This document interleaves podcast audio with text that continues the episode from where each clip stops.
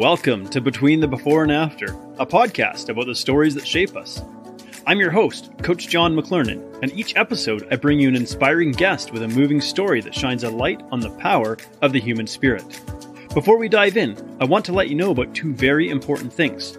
Number one, the stories shared here are often gritty, raw, and vulnerable, and very likely will include speaking about sensitive topics suited for a mature audience. Number two, this podcast is also broadcast live on YouTube, Twitch, Twitter, LinkedIn, and Facebook. So, on whatever platform you follow myself or Freedom Nutrition Coaching, you have the opportunity to participate in this discussion during the live stream.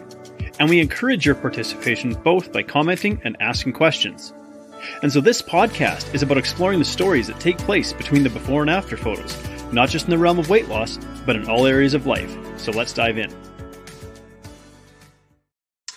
All right, I'm super excited for my guest today. I always say that, but I always love these conversations. So, Brian, I'm so happy to have you with us. Um, how you doing today, man? I'm doing great. Thanks for having me, Coach John. Yeah, you bet. So, you know what? Before we dive into your story, which is a really amazing story, by the way, I'm just I'm just going to give people a preview or a yeah, a little little shout out. You got a great great story and amazing work you're doing. Uh, where what are you up to right now, and where can people find you? Yeah, I'm going to start with the second question first, which is where mm. can people find me? That's getoutofyourhead.com. That's my website for the mental health stuff. If you want to find me on social media, uh, the best place uh, for the brand is on Instagram. The handle there is get out of your head. What I'm up to now, I will say it's it's a little tough where uh, I, am not able to pursue the mental health stuff full time just because I, I, can't pull a salary, a full salary out of it. So it's mm. more of a nights and weekends passion project. I keep myself afloat with the full time um, uh, gig in software development, which is actually a lot of fun and kind of uh, feeds into some of the mental health stuff a little bit, or at least like becomes a form of therapy for me, which is awesome. Yeah, um, yeah. But you know, in terms of the brand, what am I working on right now? Uh, had a second book come out in November of last year. That book's on depression. I'm sure we'll jump into that one a little bit. Uh, in a little bit, and then also just trying to focus yeah. on you know writing more blog posts, getting more content out there to folks because it's like you know i can't necessarily crank out a book every year even every couple years. Um, so it's just continuing to try to connect with the audience and help folks and uh, do podcasts like this one where i'm getting the message out there.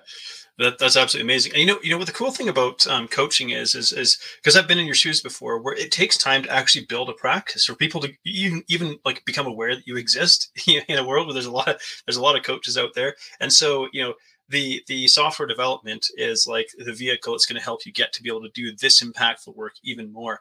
You know what fascinates me is how people end up doing something like this because i almost everyone i meet uh, doing some kind of especially doing some kind of coaching has been through some major struggles in life and that's what has led in this place of you know i've got somewhere now i'm a little further on the journey now i can kind of help people out. And so if we if we rewind the clock just kind of a little bit here um, you know obviously your work is around mental health because of some of the struggles that you've had. Maybe when was the first time in your life you kind of became aware that there's there's maybe not something quite right and started having that discussion around mental health?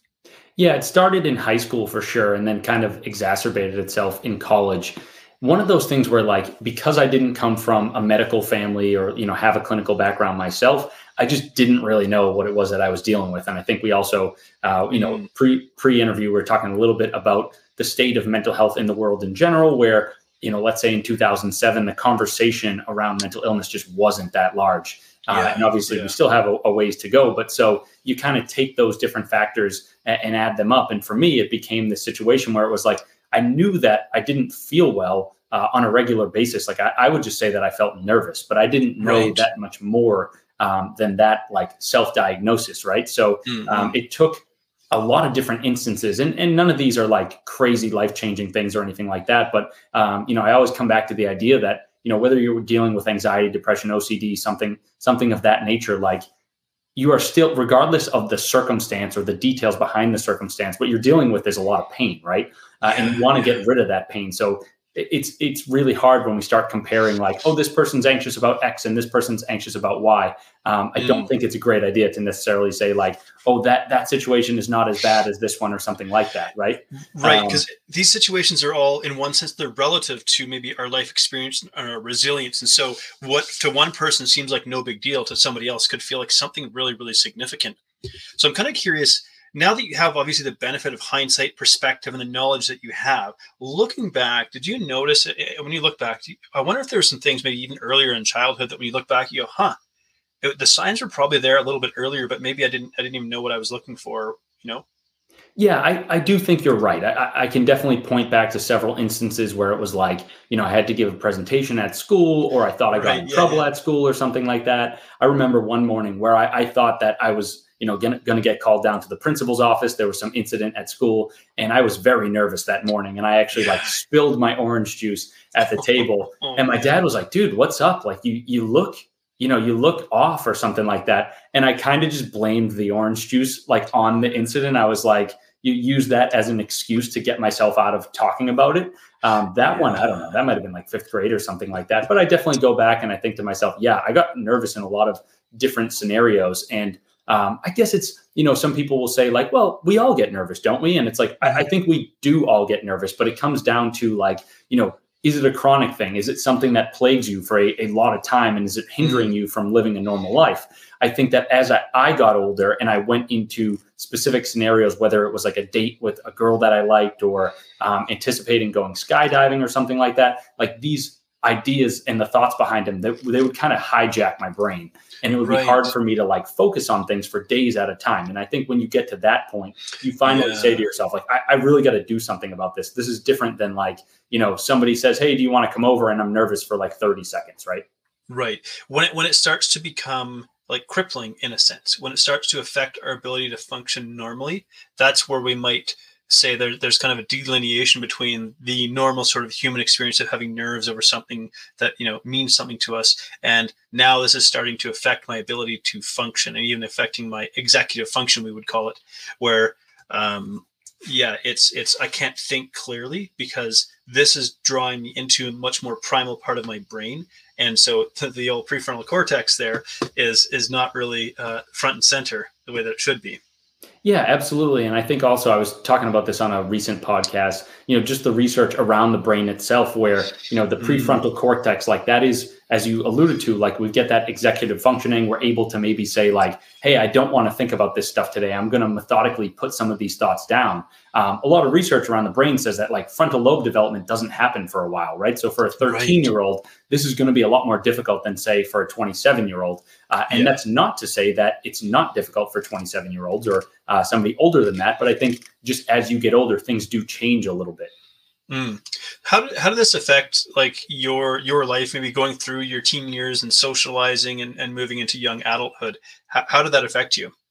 Yeah, I mean, it's definitely affected me on a social aspect. I would say most of like most of it probably around like women. Uh, I think some of it being, uh, you know, like fears of intimacy and whatnot. And then you get to college and it's like, hey, everybody's a little nervous of, of things like that. Why don't we just drink, right? And then we'll feel better and yeah. uh, we won't be anxious and whatnot. And uh, when you're 18, it seems so harmless, you know, like everybody drinks and we're having fun and whatnot. And then you get to a certain point where you say to yourself, like, I am masking something, right? And I am not dealing with something that I need to deal with. Now, obviously, that's not necessarily to say that you need to go all the way deep into your anxiety and face it and call it out and whatnot. Uh, but there is a nice balance you can find where you say to yourself, like, look, what I may be doing with alcohol or some other drug or whatever is not beneficial for me. So let me do a little mm. research, like or introspection, to see what it is that I am hiding, and then let me, you know, kind of analyze that a little bit. If I have to work with a therapist to unpack that and see, um, you know, maybe come up with some new helpful insights for myself. I think that was definitely part of the journey as well.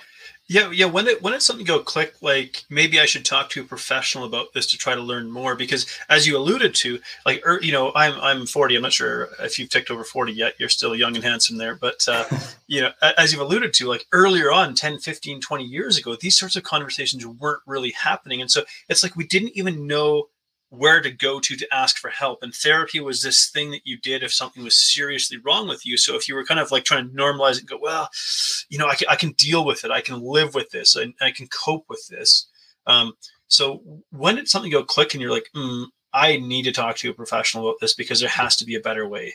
Yeah, a couple different times. And honestly, like the kind of person that I talked to varied throughout uh, my lifetime or, or the history of it. So like early on in college, um, you know, had a couple panic attacks or, or had one in high school, had one in, in college, uh, both of them revolving around like a situation with a girl that I liked.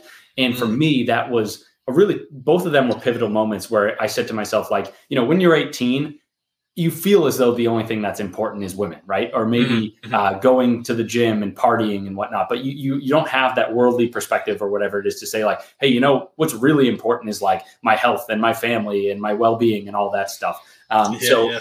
those were pivotal moments where you know I just didn't have that that right perspective, and I said to myself like, those panic attacks and the feelings that I, the residual effects of them are affecting the way that I socialize, the w- way that I date. Uh, and I don't want these things to hold me back anymore. So I want to go talk to people, right? I want to talk mm-hmm. to a therapist. I want to read a bunch of different books and journal articles and just get some, you know, more downloads on, on what's going on here. Um, so that started one of the conversations. I, I, I went through a pretty, um, I, I, don't know. I hate I hate to like stress it too much because I, I, I don't want to like make it sound as though what I've been through is any more difficult than uh, somebody else. But I went through a relatively difficult uh, period of depression senior year of college, and then that was where I like reconnected with therapists because I was sort of I was in a really really dark place, mm-hmm. um, and so it was like I don't know. There is some threshold in your mind where you say to yourself like before it before the threshold, I'm willing to tough this one out or, or kind of go it on my own. And once you reach kind of mm. the, the past the the line in the sand,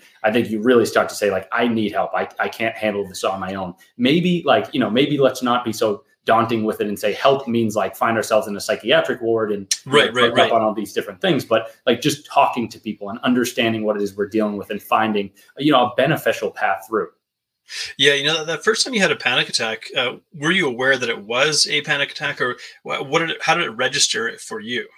Yeah, I, I, mostly just said that I was like really nervous, like insanely nervous, you know, to the point mm-hmm. where my heart was racing. I was sort of shaking, like visibly. Um, I don't know what the right word is, like other than yeah, yeah. you know, agitated, nervous, something like that. Uh, so that that was also part of the difficulty of the journey was me saying to myself, like, I know physically and emotionally what I, have experienced, but I don't have the tangible terms to be able to go to Google to mm. you know mm. some of the search engines and say like this, you know, help with X. And I think part of that is the fact that the, the, the, mental health conversation has grown a lot since 2007 2008 uh, and part of it is also the amount of you know I, I, think technology in general we've got all these different search engines that are way more powerful than they were before and we have mm. tons of content out there uh, across the internet where um, you know, uh, if I'm going back to that day where I had a panic attack in college, I woke up and I was like, okay, let me find some information. And I just right. typed in like, I'm nervous, help with nervousness, whatever. And I'm pulling these like $50 ebooks off of people's personal websites. And a lot of them, I mean, I'm not trying to speak too much, uh, too poorly of folks. I don't even know who they were, but some of them just weren't good. Right. And it's like, yeah, it's yeah. nice that you can now go to Amazon. You can say, hey, what are the best sellers in the category? Let me read the top 50 books, the top 10 books, whatever I have time for. Um, mm-hmm. And that's going to be pretty beneficial overall, I think. Yeah, and one of the themes that comes up uh, a few times here is is your ability to sort of, I guess, form uh, healthy relationships. Um, when when you would get into a relationship, did you ever describe or kind of try to explain that this is something that I experienced, or was it something you tried to keep hidden?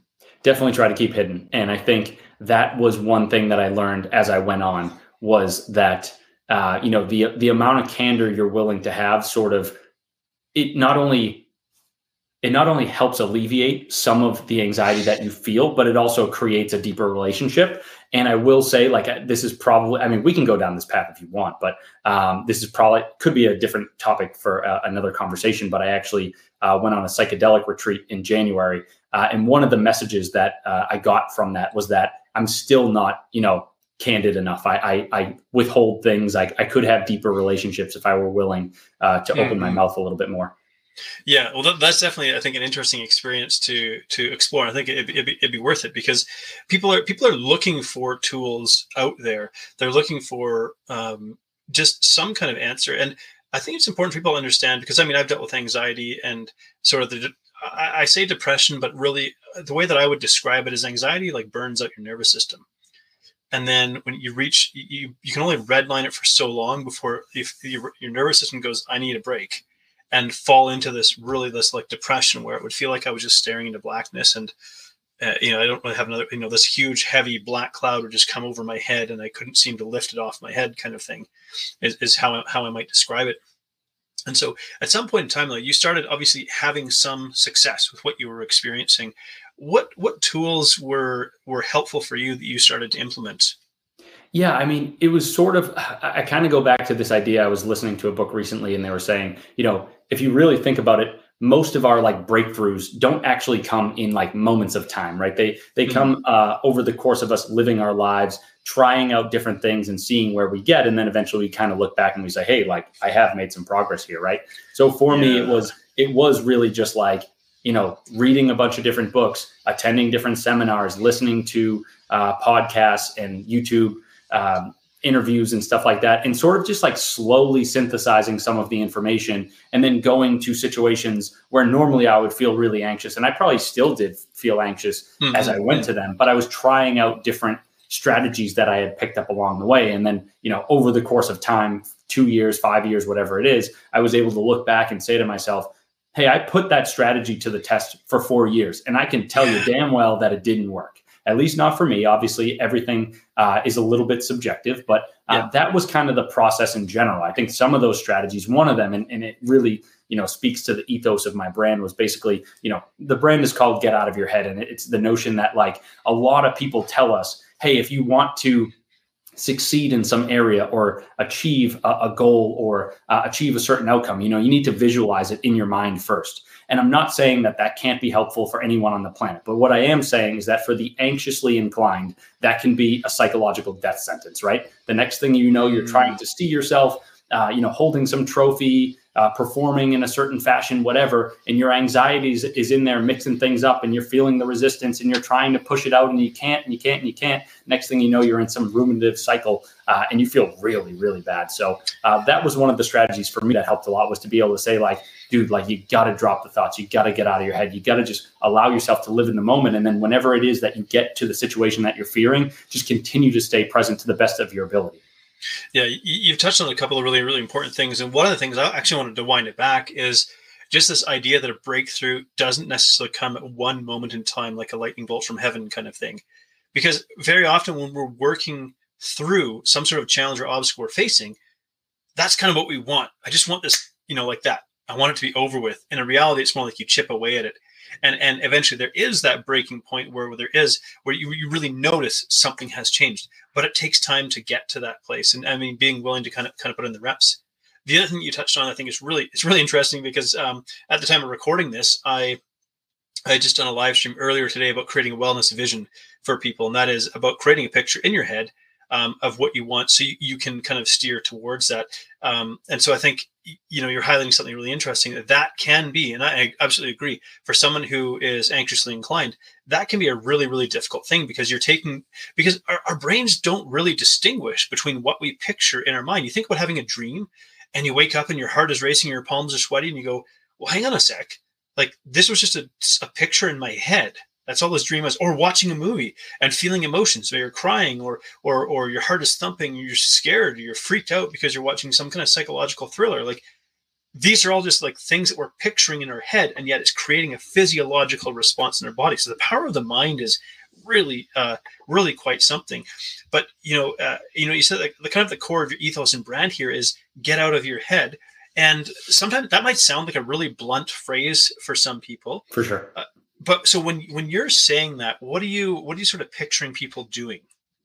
Yeah, I mean, so uh, we we could jump into it a little bit. I, be, I guess in the first book, uh, so uh, I'll just give you the title. It's uh, "Get Out of Your Head: A Toolkit for Living with and Overcoming Anxiety." So that's um, you know, I've got I got a book on anxiety, a book on depression. Um, in the first half of that book, I lay out a framework which I call the ten steps to getting out of your head, and there are ten simple steps that you can walk through when you're feeling anxious to try to mitigate some of the negative feelings that you're experiencing. Um, you know, the, the first one on that is uh, first step on that list is just to breathe, and uh, I, I like to say like these steps they're not meant to be rocket science. Like I'm not here to say like, hey, I have all the answers and just implement these steps and you'll be great. Right. It's kind of just more reminders of like, hey, look, you are probably in your head. And I don't say that in a condescending way. I say it in a loving way, right? I, I, I want to help you get uh, to a spot where you feel a little bit be- better. And I, you know, mm. there's a lot of science that shows that when we deep, uh, excuse me, when we breathe deeply, uh, when we exhale deeply, we activate our parasympathetic nervous systems yeah. and that's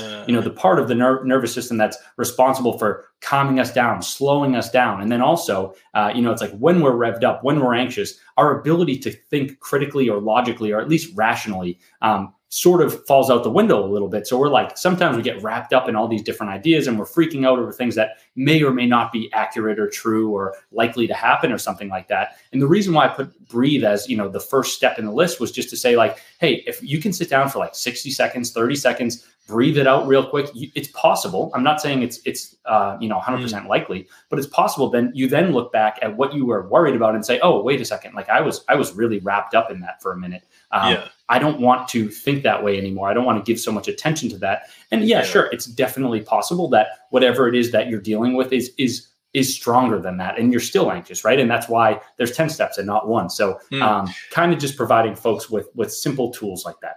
Yeah, and for the, for those who are listening to the audio version of this, um, you know, we're looking at a visual in the live stream. Get out of your head, and you've got a picture of the brain, and it looks like that the brain is like a, a viper, you know, and it's it's kind of a cool, thought provoking infographic there.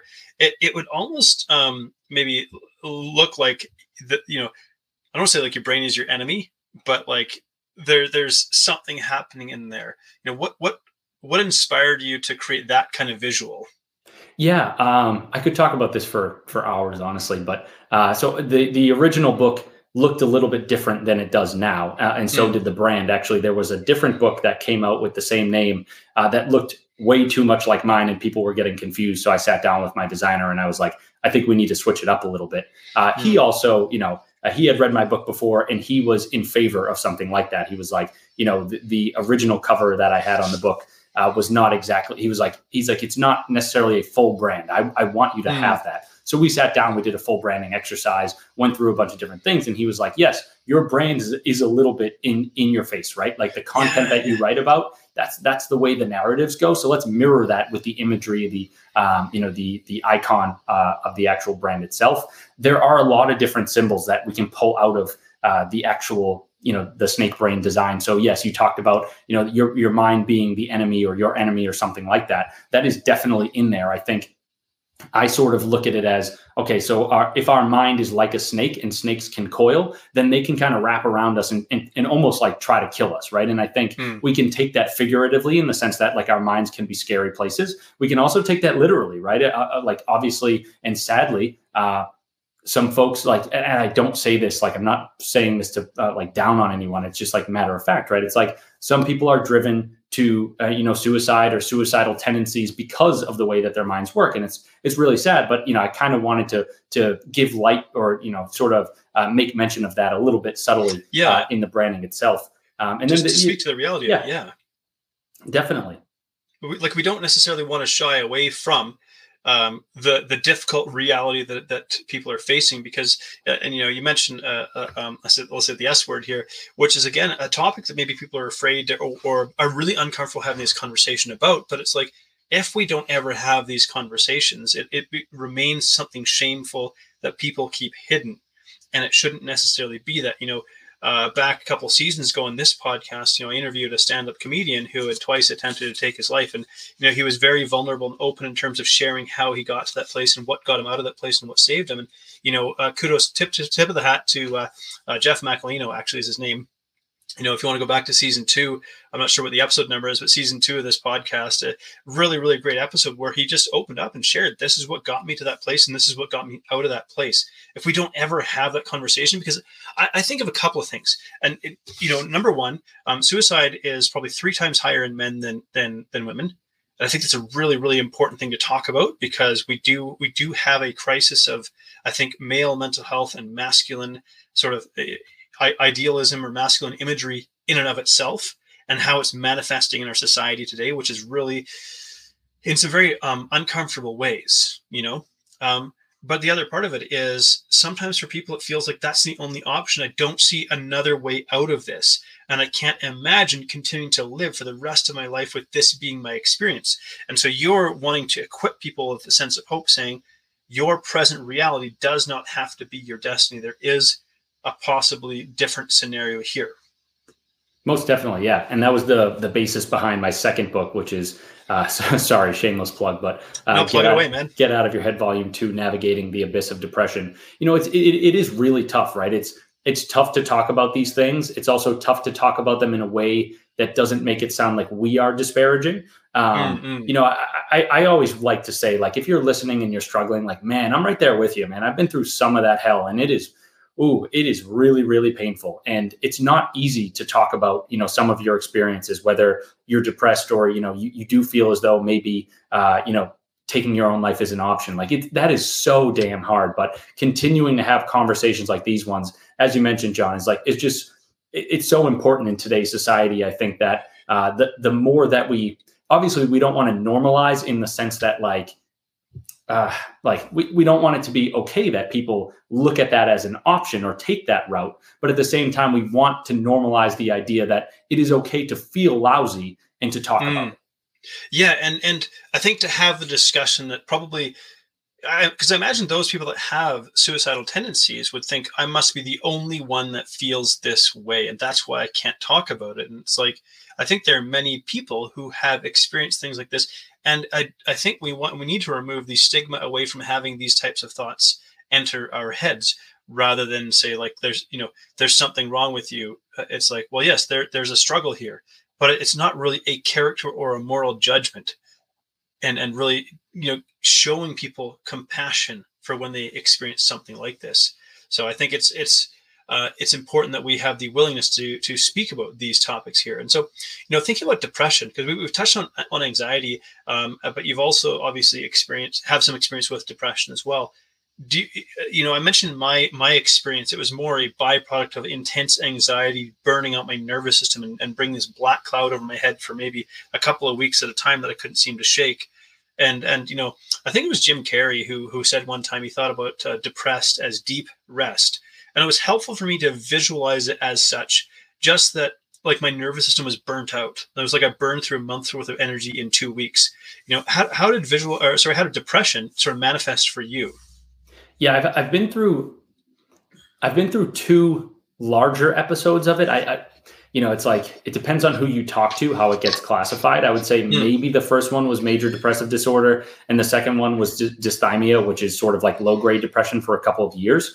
Um, I talk about in the book that there are different ways by which we can we can arrive at the feeling of being depressed, right? And there are also a bunch of different uh, diagnoses on depression, right? So it's like uh, you have seasonal affective disorder, which is, you know, maybe in the wintertime you feel down, you feel depressed for several months because of, you know, not getting enough sunlight. You may have postpartum depression, where it's like somebody who's just delivered a child um, can fall into a depressive rut for a while. Uh, you could also, like as I mentioned, you know, dysthymia, where it's, you know, a couple years where you don't, you know, it's um, manageable, but also you feel depressed like on a, on a lower level. Uh, mm-hmm. Sort of like a, a, a, lower grade for a couple of years. Um, so I, I kind of cover a bunch of those different paths into depression in the book. I would say for me, uh, you know, it was like the first one was uh, at, at some point I'll give the whole story. It'll be probably part of another book. I'm not exactly sure, but I'm just sort of dealing with some inner demons that like pop back in my life. Uh, senior year of college that I kind of thought I had put to bed, um, and mm. feeling as though you know I, I almost held these beliefs in my in my mind of like I want X and I can't get uh, and I can't ever get X, and so you know this situation is is hopeless, right? Uh, I talk about in the second book de- depression, like just in terms of like giving a layman's um, definition to the disease. It's basically uh, you know a disease of helplessness and hopelessness, and so it's like if we ever find ourselves in a situation where we don't think where we don't like the way that things are going, like and and I mean that in like a you know relatively extreme way and then we also don't feel empowered to change them or feel as though they can never change uh, it's pretty easy for us for, uh, to fall back into a state uh, where we feel depressed. So um, that was definitely a, a, common theme in some of my experiences. Uh, the second episode or like the second long-term episode Mm. Uh, the one that really sparked the conversation around the book or, or, led me to actually write that book that was sort of like a confluence of a bunch of different factors uh, you know it was like i really uh, for one reason or another really dive deep into and it was by accident like uh, dive deep into like climate science and got really depressed over like the state of the world and the future and uh, you know like our our mm. our futures and stuff like that really kind of uh, finding yourself into like this existential type crisis and feel a feeling of hopelessness maybe Absolutely. Yep. So that was definitely in there. I, I had switched jobs and I kind of like told myself, uh, you know, this was just another part of the depression itself, but told myself that like, hey, if I'm just able to get this job, then everything's going to be great. Right. And I found myself a few months later really not liking that job whatsoever. And kind of like, again, finding myself or thinking, uh, you know, if I had told myself that this was what I wanted and I have it and now I don't want it at all and I'm totally miserable in this situation, then can anything ever, you know, get to the point where I feel good about it? Um, so a lot of different factors. I'm, I'm definitely missing a few, uh, but it was yeah. it was definitely a challenging point in my life. And then my grandmother passed away, who I was really really close with, and it's like she she lived a great life. She was 90 years old, and mm-hmm. um, not one of those where it's like uh, you know some horrible tragedy or anything like that. But when you have these events stack on top of one another, you can definitely get pulled down uh, into yeah. the abyss of depression. Right. You, you start to experience really, really strong emotions. And maybe we could even say one of the nervous system's ways of, of maybe pulling you out of experiencing these very strong emotions is a type of like almost shutdown. And depression can feel like that, where it's really difficult to feel an emotion because your nervous system is like not registering them as a kind of as a protective mechanism because uh, maybe there's this underlying fear that's not even consciously expressed, but this underlying fear that I don't have the capacity to handle the fullness of this emotion or the full intensity of this emotion. So the response is to shut down from being able to feel that. Definitely. That is, I, I like that definition. I also like the definition of like, if you just feel like at the end of your rope for a really long time, right? It's like mm-hmm. one is sort of the complete absence of emotion. The other is like way too much emotion for a long period of time. And I don't know yeah, how to deal like with despair. it. It's almost overwhelmed. Yeah. yeah. Yeah. So when we think about this, because obviously you you work with people and you help them um, because of your live experience, and I know uh, we want to we'll save some of the good stuff for the book. So you know, because I, I, I think obviously you have some great insight here, and I really encourage people to to take a look at one or both of the books. I, I love that you wrote a companion series. I think that's really really powerful. Um, but how did you how did you really start, or when did you start seeing like maybe light at the end of the tunnel, where you felt like okay, there is hope? Because we have these conversations around like mental health, mental illness, and so on. I almost wish we would talk about mental fitness. So really get this conversation going about the fact that just in the same way that you can strengthen your body, through through the pursuit of physical fitness that we can strengthen our mind we can strengthen our brain that it isn't necessarily our destiny to always be in the grips of these things it may not be that they ever entirely go away but you know for example i think my last major anxiety episode happened in 2019 and so i've been a little over three years since my last major anxiety episode. Now there are times where i can kind of feel it creeping up a little bit but I think I'm, I'm attuned enough to the experience of it that when I feel it starting to happen, I kind of have steps that I take to start to, you know, ratchet down my nervous system piece by piece and go, okay, I need to step back in a few of these things. So for you, how did you start to dig yourself out and what started to give you a sense of hope? Yeah, I mean, there approaching that conversation or that question is a little interesting for me because there are multiple layers here, right? It's like with book mm-hmm. one and book two, I mean, they were totally different journeys, if I'm being honest, yeah, right? It's like, yeah, of course. I, I, when I wrote the first book, I was 27, uh, published it when I was 28. And I was just like, I don't know. I was one of those like confident, you know, millennials. I was just like, yep, I got this all figured out. I'm good now. And then, like, even actually before I hit publish on that book, I, I fell into, you know, the depressive state that eventually became the basis of the second book. And so it was like two totally different journeys, uh, totally unexpected. I think, uh, you know, on the anxiety side, there was definitely a summer. It was 2015. I was just going through like this prolonged anxious episode. It, was, you know, nothing crazy, but at the same time, like I just didn't feel well. And mm-hmm. I started like I, I was in it for the whole summer where I just felt as though I like I had no choice but to continue like read books, listen to interviews, listen to podcasts, just like think through a bunch of things. And I'm not necessarily saying I recommend that, right? It's like, uh, sure, read some of the best books, uh, try out a few things, but definitely don't be in your head for an entire summer. That's not a great idea. yeah. Um, and then yeah. it was like I started applying some of those strategies to my own situations and finding as though they were working, right? It was like when I was 21 and I was trying certain things, I didn't feel as, any, as though anything worked besides like, unfortunately, like, you know, have a couple beers and, you know, get into a social scene or something like that. Mm-hmm. Um, mm so on the anxiety side it was somewhere around you know like the age of 25 where i was like synthesizing all these ideas i had been trying them out for a while finally starting to feel as though like i was having some success and that was really the impetus behind wanting to actually write that manuscript. I said to myself, like, you know, I'm not going to write a book about anxiety if, if I'm BSing people. Like, that makes no mm. sense, right? That's just not the kind of person that I am. Uh, and also, it doesn't serve anyone. You know what I mean? At the end of the day, this is a journey where I'm trying to help people. And if I'm not actually doing that, there is no point to it. So um, at, at, that point, you know, I was 25. I, I was like, okay, let's get some of these insights. Uh, I had them in different, you know, Word documents and notes on my phone and whatnot. And I was like, let's let's kind of break them down and, and come up with the the rough formula for a manuscript.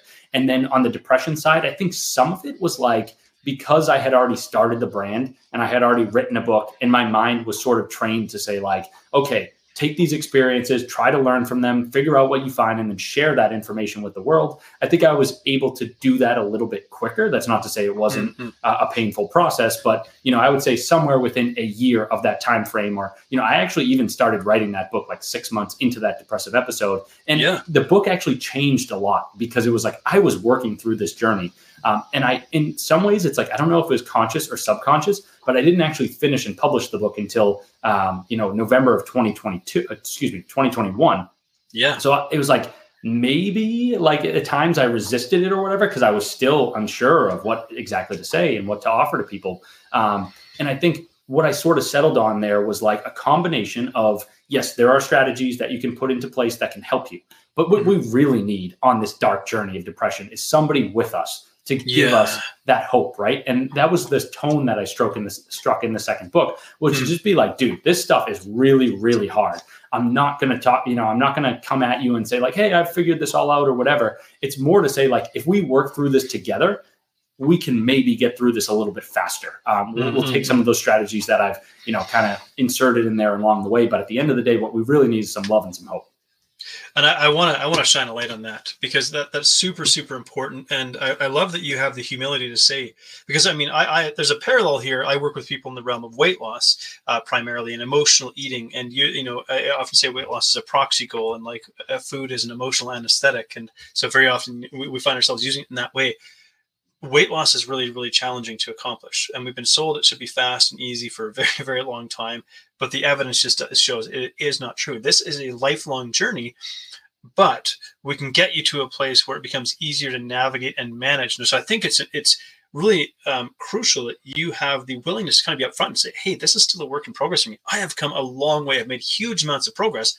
but this will continue to be a work in progress as it will for probably anybody here. So you're not selling a you know a miracle cure where it's like um, you know read this book and your life will be forever changed and you'll never experience this again. We need that human connection. So what i'm thinking of is how would you suggest that somebody because maybe someone's listening to this and they think well I, I know someone who's either dealing with anxiety or dealing with depression and i don't know what to say or do. And maybe maybe it's sort of like two different things but how would you suggest somebody be a support to another person when they're experiencing this yeah, it, it is a hard question to answer. I think part of it is actually getting the assumption right in the first place, right? If, if you if you really know that somebody's dealing with anxiety, if they have kind of mentioned it to you or you've you've seen, you know, their internet history or something like that, then I think that's a little bit easier. I think it can become difficult if we like maybe make a guess about it and then we're wrong. Um, but right, let's right. let's start from the pre- uh, presupposition that w- we know that somebody is dealing with something, right? I think I think the most important thing, honestly, and I, I, know everybody is different, so it's it's a little hard to say, but I think the most important thing is to approach somebody and, and basically let them know that you are there for them, right? It's like I am not going to judge you. Uh, I am not here to you know cast different um, labels on you or whatever it is. I know that maybe these things are difficult for you. Whatever you want to do, I am here for you, right? If you want to seek out a therapist, I will help you find therapists if you you know you want to go figure out and see what medications might work for you i'll take you to all your therapist appointments um, if there is you know some sort of self-help group or whatever it is that you want to go to i'll go to the first meeting with you or whatever mm-hmm. um, i mm. think the most important thing is like letting people know that you are actually there right and you actually yeah, care because yeah. it's uh, i think so much of the mental health journey stems from a feeling of being disconnected and it's like and, when and being you can, alone yeah, be, exactly. And it's like when you can extend your hand and just say, look, like I'm here uh, sort of passively, sort of actively in the sense that like I'm not going to step on your toes, but I'm here when you need me. Um, mm. I think that's that's sort of uh, more important than anything else. Yeah, I, I, agree with that. Just even from my own experience, the ability to be present with somebody when they're going through a difficult experience and not try to take it on yourself as the responsibility to fix that problem. I think it's really, really important. You know, like I, I kind of in one sense can coach my wife on how to be with me when maybe I was having an anxiety episode. You know, because I tried to hide it for for the first year and a half or so that I was wrestling with this. I tried to hide it from her, and and I don't know, be the man and be the strong guy and pretend that it's nothing and brush it off and so on and so forth. But eventually, I couldn't keep hiding it. I was like, okay, I need to, you know. And she already knew what was going on. She's she's not dumb, you know. Um, she had she, she women women are not. They they pick no. up on that stuff, you know. And she's like, I know. I've just been waiting for you to ask me to, you know, if I could help you. And so then, you know, the onus was kind of on me to say, like, you know, I, I I'm not asking you to fix this. In fact, that's not your responsibility. And maybe that's not what I need. All I need is you to be present with me right now. So when this starts happening, I'm going to start doing these breathing exercises. You, you touched on breathing. It's so, so, so powerful. You know, I have this breathing in four, six, eight. It's easy to remember. Four seconds in, six seconds hold, eight seconds out.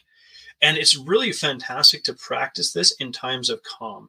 So don't only deploy it when you're experiencing anxiety, because, you know, one thing that happened to me in the beginning was I would only deploy it when I was feeling anxious or stressed. And my brain started to make this connection between if you start breathing like this, I'm feeling anxious.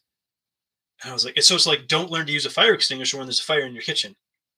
Learn how to use one before that and, and practice it. Like I was in the military for a number of years. We drill so that like when we hit the real thing, we already you know we already know what we're doing we don't freak out kind of thing and so um, you know i would practice this with my wife and i would say and when i didn't have to hide what i was experiencing it made it so so so much easier so but i think just for anybody who might be supporting somebody else just lift the burden you, you can lift the burden off your own shoulders you don't have to fix them you don't have to make it all right and it's not even really within your power to do that the best thing you can do to start out is just be present with them so they're not alone in this experience most definitely. And I, I, I, loved a lot of things you said there.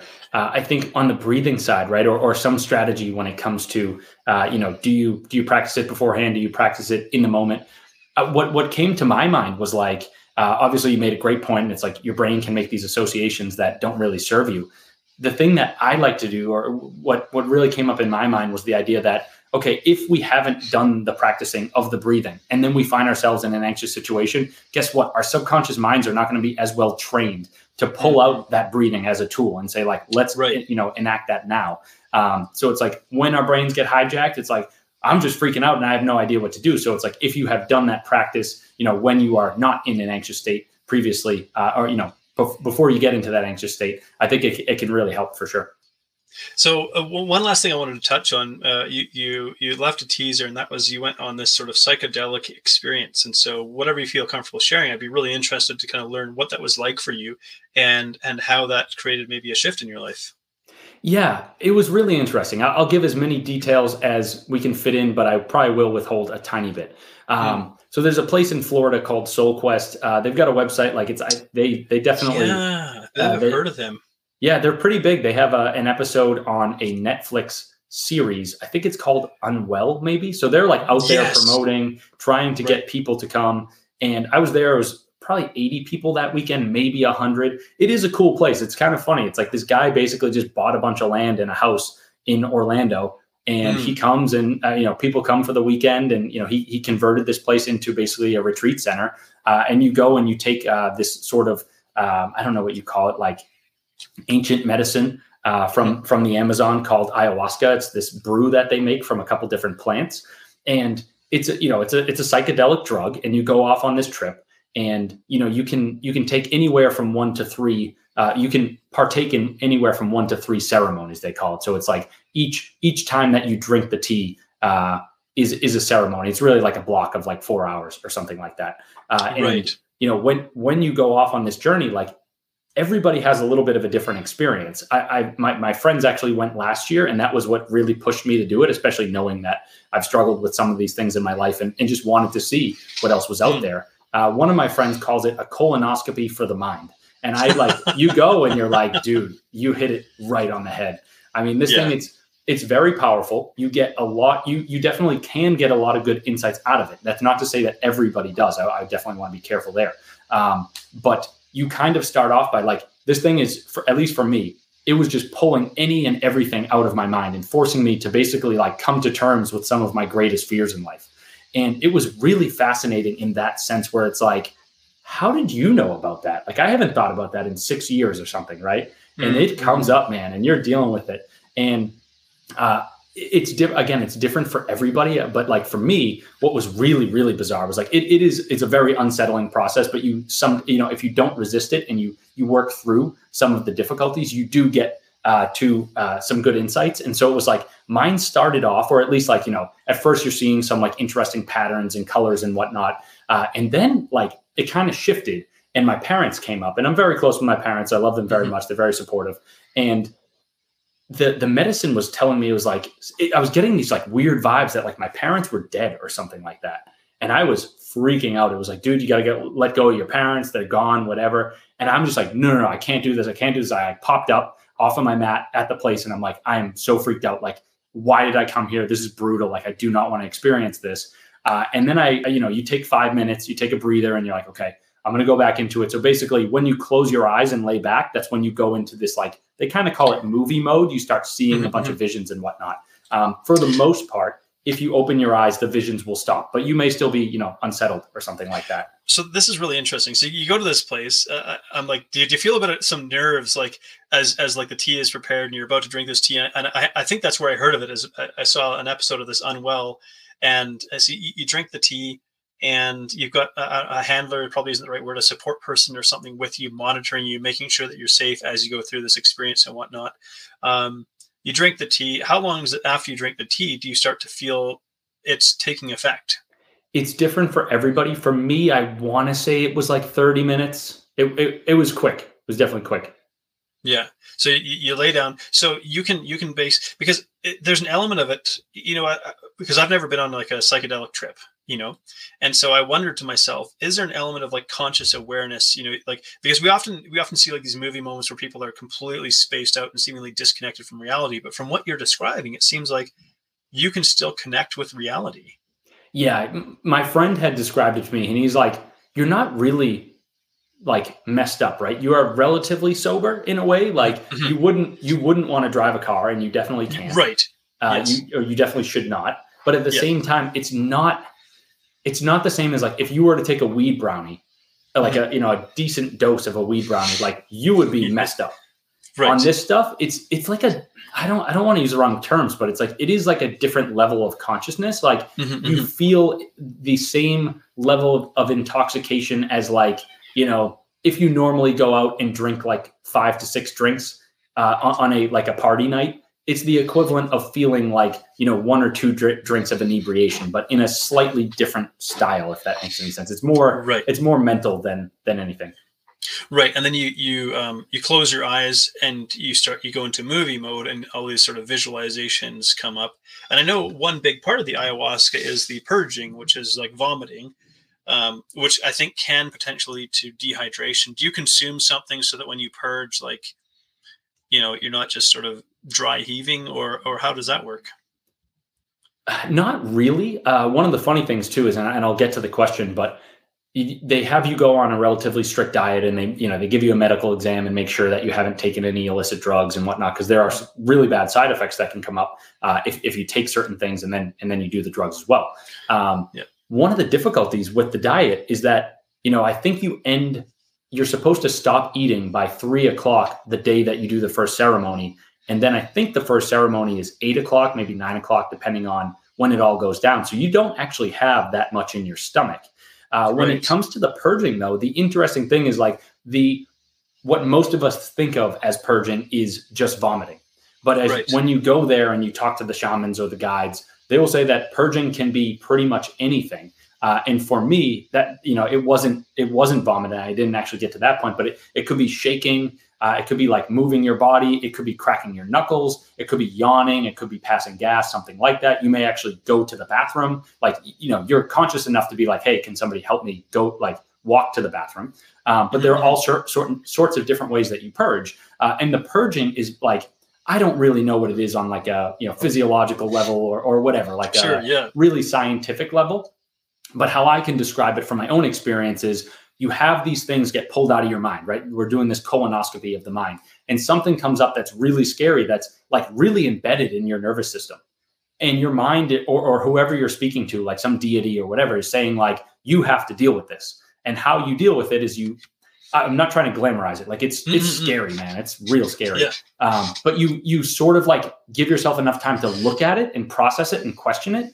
And then if you get to the point um, of purging, what will happen is you know you crack your knuckles or you yawn or whatever and that thing goes away. It like you see it fade away. Um, it again it, it's different for everyone but one of the things that was really interesting was they have these things called integrations which is basically you know after you have a ceremony you you gather in small groups and you talk about your experiences.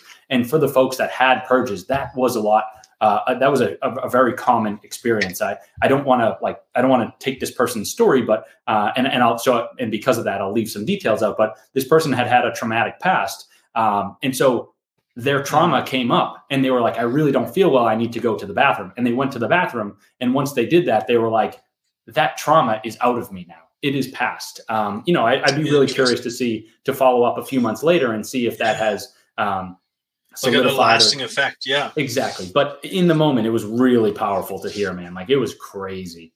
Yeah. So you had how was so what was purging like for you then? A couple yawns, a couple uh passing of gas. yeah, yeah, okay. Was it? Did that feel like a letdown? I guess because maybe you'd seen because I think that the most dramatized one is the vomiting. Were you expecting that that would maybe happen to you? Definitely not a letdown. Like the opposite of a letdown. I was terrified. Relieved that I was gonna that I was gonna throw up. I don't like that feeling, and I think like mm-hmm. you know, it's like the only times I throw up is if I've drank too much or if I'm really sick. And it's like in both of those scenarios, you're already like so messed up that it's like, yeah, it still stinks, but it's sort of whatever. Whereas when you're on ayahuasca, you're like kind of sober in a way where it's like you know it's going to be painful. So I was resisting that a little bit. Part of me does wonder if I maybe could have gone deeper if I didn't have that fear. But I, we made some good progress uh, up mm-hmm. there. And I say up there is in like, you know, eventually I, it's again different for everyone. Don't want to like glamorize it or whatever, but like, oh man, this thing took me off to some other realm. Like we were we were up in the cloud somewhere. It was very bizarre. Yeah, yeah, quite quite an experience to go through, and it's amazing, kind of like what our what our minds would visualize. So, you just as as we wind down, I want to ask kind of one more question. You don't have to have a definite answer for this, but having gone through this experience, I don't know, are you any kind of religious or do you have any sort of spiritual beliefs? And if not did this change how you might have beliefs like that? Yeah it's a really good question. I i have definitely struggled with my faith. Um i i grew up catholic. I, it's like one of those things where it's like i want to believe. I really really do. Uh, and i'm not saying that to say that i don't. It's just that i struggle with it sometimes. Uh, one of the reasons why i felt called to this experience was i wanted some sort of you know spiritual connection to say like there is something larger than myself. Uh, i definitely feel as though i got that in some capacity. It would for me it was not the same exact style in which some of my friends described. So i had a friend who was like dude i literally talked to god. Like i, I talked to him her whatever right? And so i went i was like please like i want to talk to god. But i also had a lot of other things that i wanted to cover. And i think those right. those came up first. Um, and i don't know it was like so it was definitely moving. It was definitely profound. It definitely was spiritual. And it felt, it's like, man, like there is something else out there. I don't know how to describe it. Uh, but that sort of renewed some kind of faith in a vague way for me. And that was mm-hmm. definitely beneficial. And I mean, just the fact that, like, at least for me, it's again, it's going to be different for everyone, but like, we hit on everything, like, most, just about everything that I went there, like concerns, questions, fears, whatever. We talked about all that stuff. And I'm thinking to myself, it's like, yeah, I know it's me, and I like the drug is you know working on my brain, and so it's picking out mm-hmm. the things that mm. I want to talk about. But it went deep, and it was like, okay, this, maybe this thing is more powerful than I. It's definitely more powerful than I am, and maybe you know maybe it is some some spiritual piece or component or something like that, and that that was definitely heartwarming for sure. It's like if I yeah. I think if I were to go back, I would probably you you go in and they tell you to go in with intentions and say like, you know, speak your intentions into your cup and drink your tea and and see what happens. And so my intentions at the moment were different than uh, maybe you know a month before that I said I wanted to talk to God. So, uh, but one thing that was I'll, I'll tell you one thing that was really interesting was so I talked to it, you know, I alluded to the fact that like, you know, the thing was telling me that like my parents were dead or something like that. Mm-hmm. Uh, and I popped up, I felt really, really anxious. Like it, it was a really unsettling feeling. Eventually I went back into movie mode or whatever. And like, I had this like out of body experience where I like saw myself fly out of the cabin that I was in. We kind of went up into the cosmos, which sounds absurd. It absolutely, and it really yeah. is. Uh, but when we got up there, my parents were there, but they were like orbs or like deities. And they led me on this journey and we went through all this interesting uh, stuff. And that to me, that was the spiritual part. It was like, whoa, like there is more to physical reality than than maybe we know. Um, mm-hmm. And you know, I struggle with. Uh, I talk about it in the second book. It's like I struggle with you know meaning and like feel what's the meaning of life? What's the meaning of my life? Whatever.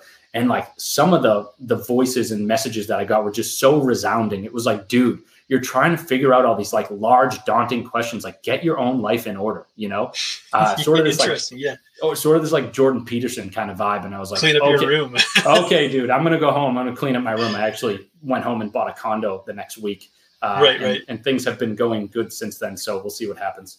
Yeah, that, that's so interesting. And, you know, uh, the, the, the, thought that makes me kind of curious then is to think, well, I wonder if, um, you know, because I, I, I said I'm a Christian, I believe in God, um, I believe in a creator. And it's not that I make a big deal of it. I don't wear it on my sleeve. I don't like make grand pronouncements. It's, it's a personal thing for me. Um, but I wonder if maybe there's a lot of people who are resistant to the idea of their even even the existence of God because it's something they haven't experienced. But I wonder if our sometimes our own brain stops us from experiencing this. And you consuming something like ayahuasca really removed those inhibitions and opened the door that you could kind of experience something. Which then I'm kind of curious. I'm like, hmm, I wonder if it's possible for people to have an experience like this without necessarily taking a psychedelic substance. But that just happens to facilitate it because of the amount of resistance we would normally feel. Yeah, I, I mean, I think you know we could we could talk about this stuff for hours, but it's like one of the difficulties, right? It's like we like I am I'm a realist, or like you know I look at things at, at face value to, for the most part, mm-hmm. right? It's like I talk about in in the second book. It's like one thing that I really struggled with was like, okay, I'm going to the Catholic Church, and then all these you know all these priests are you know molesting little boys in my in my uh, parish, not my parish, but like you know in the northeast uh, of the yeah. U.S. It's like how do you come to terms with that how do you even claim to say that you are you know the the one who is carrying on the message of, of christ or the god or god or something mm-hmm. like that mm-hmm. like that made no sense to me so it was like it, trying to i guess what i'm getting at is like i think for a lot of folks that they struggle with like just going to church and having these sort of normal experiences and then it's like okay so it's like i'm trying to find the supernatural in the natural right Mm-hmm. And then you mm-hmm. go on an experience where maybe you do a psychedelic trip or something like that, and you have a supernatural experience. It's like, okay, I'm willing to listen now. Yeah, yeah, that's really interesting, and you know, it, I think it speaks to you know, really not putting any single human being up on a pedestal, which is really, really interesting because I think we as human beings do this, whether whether it's uh, a spiritual leader or whether it's like a famous athlete or uh, a movie star or a politician. We take these human beings and put them on pedestals and somehow assume in our eyes that they must be these like uh, demigods could we say in a sense where they must they must behave in this infallible like perfectly pure way or something like that. And then we act all surprised when we discover they're human beings who when they were put in a position that maybe the human mind doesn't actually do very well with that they behaved poorly. Yeah and, and some have done terrible and, and atrocious things. I think that's a, a nice way to put it uh, a good way to put it. Uh, it's also it's like you know they said don't worship false idols. And what did we do right? Mm-hmm. Mm-hmm. yeah that's exactly it. So man that, that would be a fascinating uh, another conversation to maybe dive into uh, when i uh, my one of my other podcasts called it's not so black and white is currently on hiatus over the summer before maybe um, revive it in the fall um, for the next season. But that may be an interesting one to, to bring up there. But man, it's been a, a, super fascinating conversation. Man, you got so much good to share in the world. I'm so glad that you're doing this, you know, get out of your head journey where you're connecting with people and offering them an avenue of support that, you know, maybe feels more accessible and more open than say maybe the traditional therapy route. Not to knock traditional therapy. I don't mean that not to say that you're taking the place of that, but giving people another avenue that they can kind of explore on their journey of trying to come to a better place of mental health and mental fitness. So if you were to just offer people something to kind of take away take away one nugget from this conversation and say here's something uh, you could apply in your life uh, i know it's a big question but what would you share with people? Yeah great question deep question. Um, it's it's high level but i think it's to remember that how you feel right now isn't always how you'll feel tomorrow or a week from now mm. or a month from now. I mean that in the negative context right? It's like if you feel lousy today and you say to yourself, or you forget the fact that how you are feeling could change, uh, you get yourself stuck in those feelings for longer, and then you feel worse even longer than you should or you need to. Um, so I think it's important to remember that, like, things can change they often do and not to lose sight of that right? It's like mm. I, it's not like none of that and none of this conversation is to downplay or belittle or anything like that. Like when you're going through hell you're going through hell right? And give mm. yourself credit for that. Like don't don't take that away from yourself. But at the same time remember that things can improve and they they very well could they probably will. So um, i don't know. I just like to leave people with you know that message of, of hope and, and faith and whatnot Hmm. Man, that, that's so awesome. And thank you so much for being open and for sharing your own story, story and your own journey, because I think that really, that, that is what truly impacts people when we see elements of hope, because we see elements of ourselves in other people's stories. And so thanks, man, so much for your time. I appreciate you being on the show today. Absolutely. Thanks for having me, John. And I do just like before we sign off, I just want to say if folks are interested, if they're listening mm. and interested in psychedelics, ayahuasca, something like that, please just do your research. Be careful. These are powerful drugs, not mm. to be mixed with, you know, other concoctions and um, you know, substances and whatnot. So please just just be a little careful. We don't want to glamorize these things. So yeah, yeah, do it, do it if you're going to do it and pursue that. Do it in in the safest possible route. So I appreciate you you adding that caveat in there. And just one last time, maybe we'll just share where people can find you and learn a bit more about what you do. Uh, getoutofyourhead.com. You got a couple books here. On top of that, you also do some coaching and you've got a blog and you've got some merch. Like so, you know, you you, have all of this amazing stuff here to support people in this journey. And I think it'd be amazing for people to to check that out and to to be inspired. So thanks. Yeah, I appreciate the uh the plug. Awesome. All right, take care everyone. Thank you so much for tuning in to Between the Before and After. If you've enjoyed this episode, please like, share, subscribe, or leave a review because that helps this podcast to reach and inspire more people. I love exploring the stories that take place between the before and after, the powerful experiences that shape who we become. And I love human potential. I love the possibilities that lie within us. So, whatever you may be up against, I hope these stories inspire you. Because if you're still here, your story's not done yet, so keep moving forward. Anyone can come from any place of brokenness and destitution and build an amazing life.